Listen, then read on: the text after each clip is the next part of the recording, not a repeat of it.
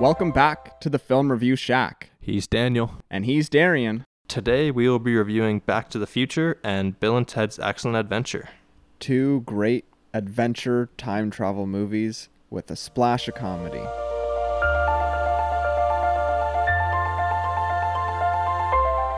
All right, so today we're going to kick it off with Back to the Future. Back to the Future is a 1985 film directed by Robert Zemeckis. This film had a budget of $19 million.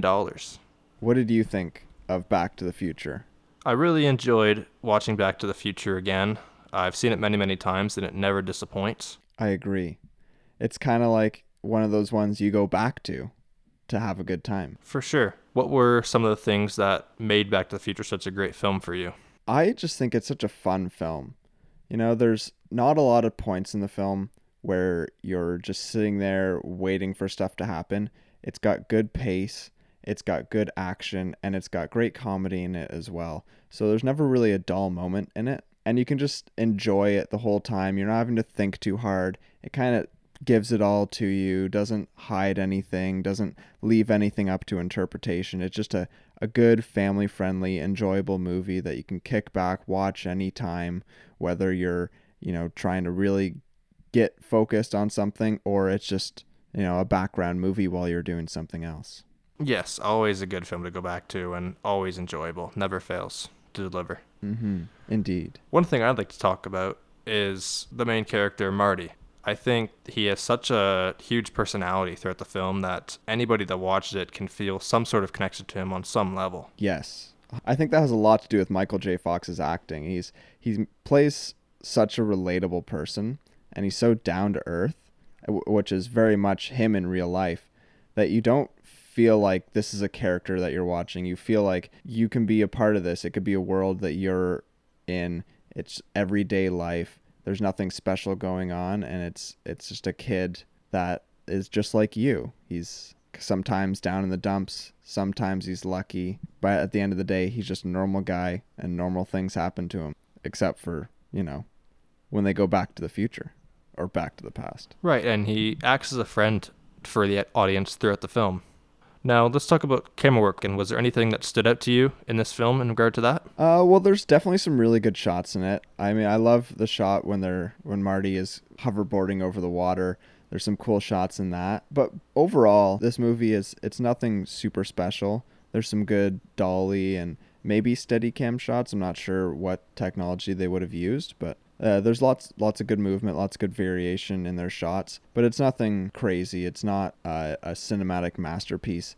It's just something that is shot well enough that it doesn't take away from the movie, but doesn't really add too much of storytelling elements. It's just uh, a prototypical shot movie. How about yourself? Is there any scenes or shots in it that stood out to you? Yeah, I really liked the one sequence when they're at the dance and Marty is playing Johnny B. Goode on the guitar, and you've got the camera doing all sorts of different things. It's panning all around the room, it's going up and down, and it gives you the feel that you're almost in the room with everybody, dancing, having a good time. And that was a really special shot for me when watching this. Mm-hmm. Yeah, I agree. That is a is a good shot and it's it's kind of like an establisher in a sense, but it obviously it's not a, an establisher but it just gives you that feel of what the atmosphere is like and it puts you in the movie. It doesn't it doesn't leave you as an outsider looking in. It forces you to enthrall yourself into the atmosphere. Definitely. Now what did you think about some of the pop culture references that they used through the film? Even for someone like us we weren't around for the 80s and obviously definitely not the 50s what was that like for you when watching it I mean, of course, they don't hit nearly as hard for me because I'm so young, but it is great to see all these references and growing up with parents that grew up in that era. I have experienced a decent amount and like listened to a lot of Chuck Berry growing up. Loved dancing that dance that that Chuck Berry does that Marty McFly does in the movie. Uh, so I really enjoyed the references, even if they didn't hit super hard home to me. And I think it overall just makes the movie special, especially for people who are of that time and do really appreciate those references. Right. It feels like some of them would be a little bit lost on us, but at the same time, we still have enough knowledge to get most of them. Mm-hmm. Was there any references that you really kind of hit home with you harder than the others? I don't think there was any in particular. Uh, I just found the dynamic really funny that even Marty, when he goes back to the 50s, he, of course, knows everything about the 50s, even if it hadn't happened for them yet. And that brought a lot of great comedy to the film as well. Mm-hmm. It's kind of like how we're watching it, not experiencing it, but yet still understanding what's going on. Marty's in that same situation. He didn't live in the 50s, but yet he knows about it, so he's able to experience it and know what's going on. Yes, exactly. And I think it also adds another funny dynamic as well as the fact that Marty ended up living in his parents' times. I'm sure as a kid you've heard your parents talk a thousand times and say, "Oh, this was like this when we were growing up," and all the differences. And I found it funny that Marty would then have the opportunity, if he chose to, to go and say, "Oh yeah, actually, I uh, did experience that too." Yeah, of course. If you told his parents, might have started a paradox, but you know these time travel rules are a little flimsy, anyways. So yeah, I guess you could say that. But yeah, it is it is an interesting idea to think about that Marty actually did live in that time and he's like, "Oh, no, I know what you're talking about. you can't sneak this one past me. You can't say it was tougher for me. I know what it was like." Yeah, I thought that was something really funny that they brought to that. Yeah, indeed. One of the things that I found funny in the movie too was the save the clock tower uh, newspaper ad. I don't know if you noticed this when watching it or not, but it was something that was handed to him by the woman who was protesting. And it was something that came across as a small detail when it was introduced. And in real life, you'd be like, yeah, okay, whatever. And then, of course, that becomes the helping hand when they're back in time to help them get out of it. Yeah. Yeah, it's I did notice that. It's one of those little subtle details that are like, okay, this is a point in that current time that is caused by what's about to happen in the past, which is kind of their future because they're going back to it. It's all confusing.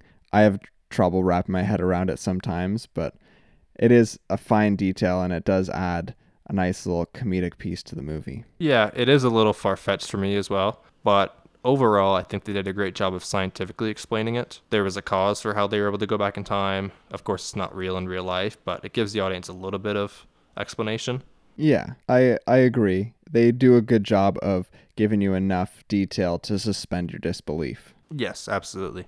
Yeah. I, I mean, I wish that I had a fading photo that would tell me how much my time on this earth is potentially running out, but hey, not all of us are as lucky as Marty McFly.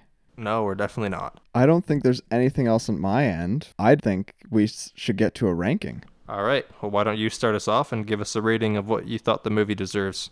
Well, you know me, I'm all about those high rankings, but I'm going to keep it a little more reserved this week. I'm going to give this movie a solid 7 out of 10. Well, I think I'm going to give this movie an 8 out of 10 today. Okay. What's your reasoning for the 8 out of 10? I think, like similar comedy movies, there was themes that play a bigger part than the comedy itself and they made it a good mixture to make the story come across as very important but keep the audience engaged by throwing in comedy and making people laugh every so often as well Yeah, I agree. The story is is king in this one and that's why I I feel like giving it a 7 even though the movie as a whole I could have probably given a lower score. we're going to take a quick break and we'll be back with a, another draft for you this week Get ready. It's top 5 movie duos. Okay, so today we are going to do another draft. It is top five movie duos. Daniel, why don't you start us off? Thank you very much. Now, I have a bit of a dilemma here because I don't know which Star Wars duo to start off with. There's so many good ones. But I think I'm going to have to go with the most iconic duo from Star Wars, the only duo that is in all nine films C3PO and R2D2. That's a good starter. That was right up there on my list. That hurts a little bit, but I'm going to counter that and go Han Solo and Chewbacca. Oh, that was my number two. That was what I would have taken if you would have gone first, probably. Okay, okay. Uh, I'm going to switch it up a little bit here. I'm going to go down a different path. I'm going to go back to our comedy roots from this episode, and I'm going to go with everybody's favorite green ogre Shrek and his sidekick, Donkey. Had that one lower on my list, but still hurts a little. I'm going to go a completely different route now. An iconic classic duo. I'm going to go with Bonnie and Clyde. Ooh, I had that one on my list. Man, that's a good pick. That's a good pick. Okay, my number three. I think I'm going to have to go to the science fiction realm, back with my first pick, and go with Captain Kirk and Mr. Spock. Oh man, I didn't even have that one on my list. Ooh, I snuck it by ya, eh? Well, I guess I got to play the comeback game here then. I'm to go with another classic action science fiction duo, Batman and Robin. Ooh, yeah, that's a good one.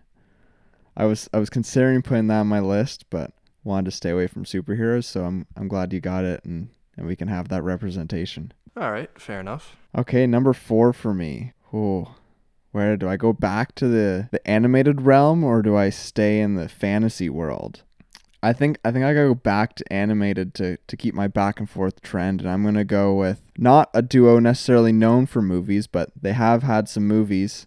I'm gonna go with Scooby Doo and Shaggy. That's a good one. I didn't put it there just because it's not as known for movies, but solid pick. Yeah, they they had two bad movies that came out in the 2000s, so. Hey, we finally agree.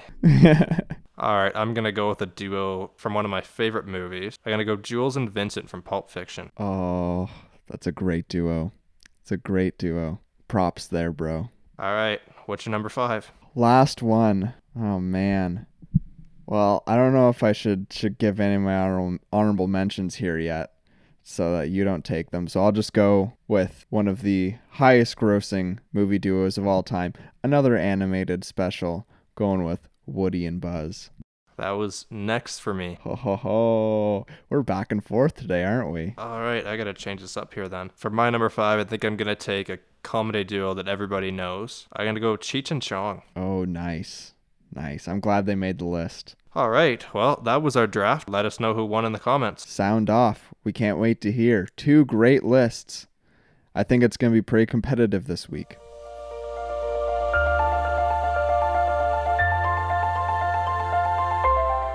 All right, we are back, and we are now going to review our second movie of the day Bill and Ted's Excellent Adventure. Bill and Ted's Excellent Adventure is a 1989 film directed by Stephen Herek. The film had a budget of $10 million and did not make very good use of it, uh, in my opinion. Darian, do you agree or disagree? I agree. I think there are so many better paths they could have taken in regards to all aspects of the film, and overall, a little bit of a disappointing experience for me for my first time watching this film. Yeah. I get major vibes from this movie as it's like a one, two million dollar made for TV movie. It definitely gave that feel. And I had watched Back to the Future and Bill and Ted back to back. And for me, Bill and Ted almost acted sometimes like a parody of Back to the Future. Like when a director like Mel Brooks would go and intentionally make something like that, except it wasn't intentional, which just makes it worse. Yeah. It definitely felt to me that it was just a movie trying to capture on that hype that Back to the Future created. Like they're like, "Oh, let's make another crazy adventure with time travel with this crazy duo." Except they really missed the mark, especially when you compare it to Back to the Future. Right. And maybe it's my fault for watching them right back to back, but to me, it just didn't make sense for the story. Everything seemed so convenient to happen, whereas Back to the Future was a little more explained and brought more to the table with that. Exactly. Yeah, touching on the story and how it progresses, the conflict in the first half of the movie is just pure for the sake of we need them to have something to do. But none of it is true conflict. It's all just super easily resolved.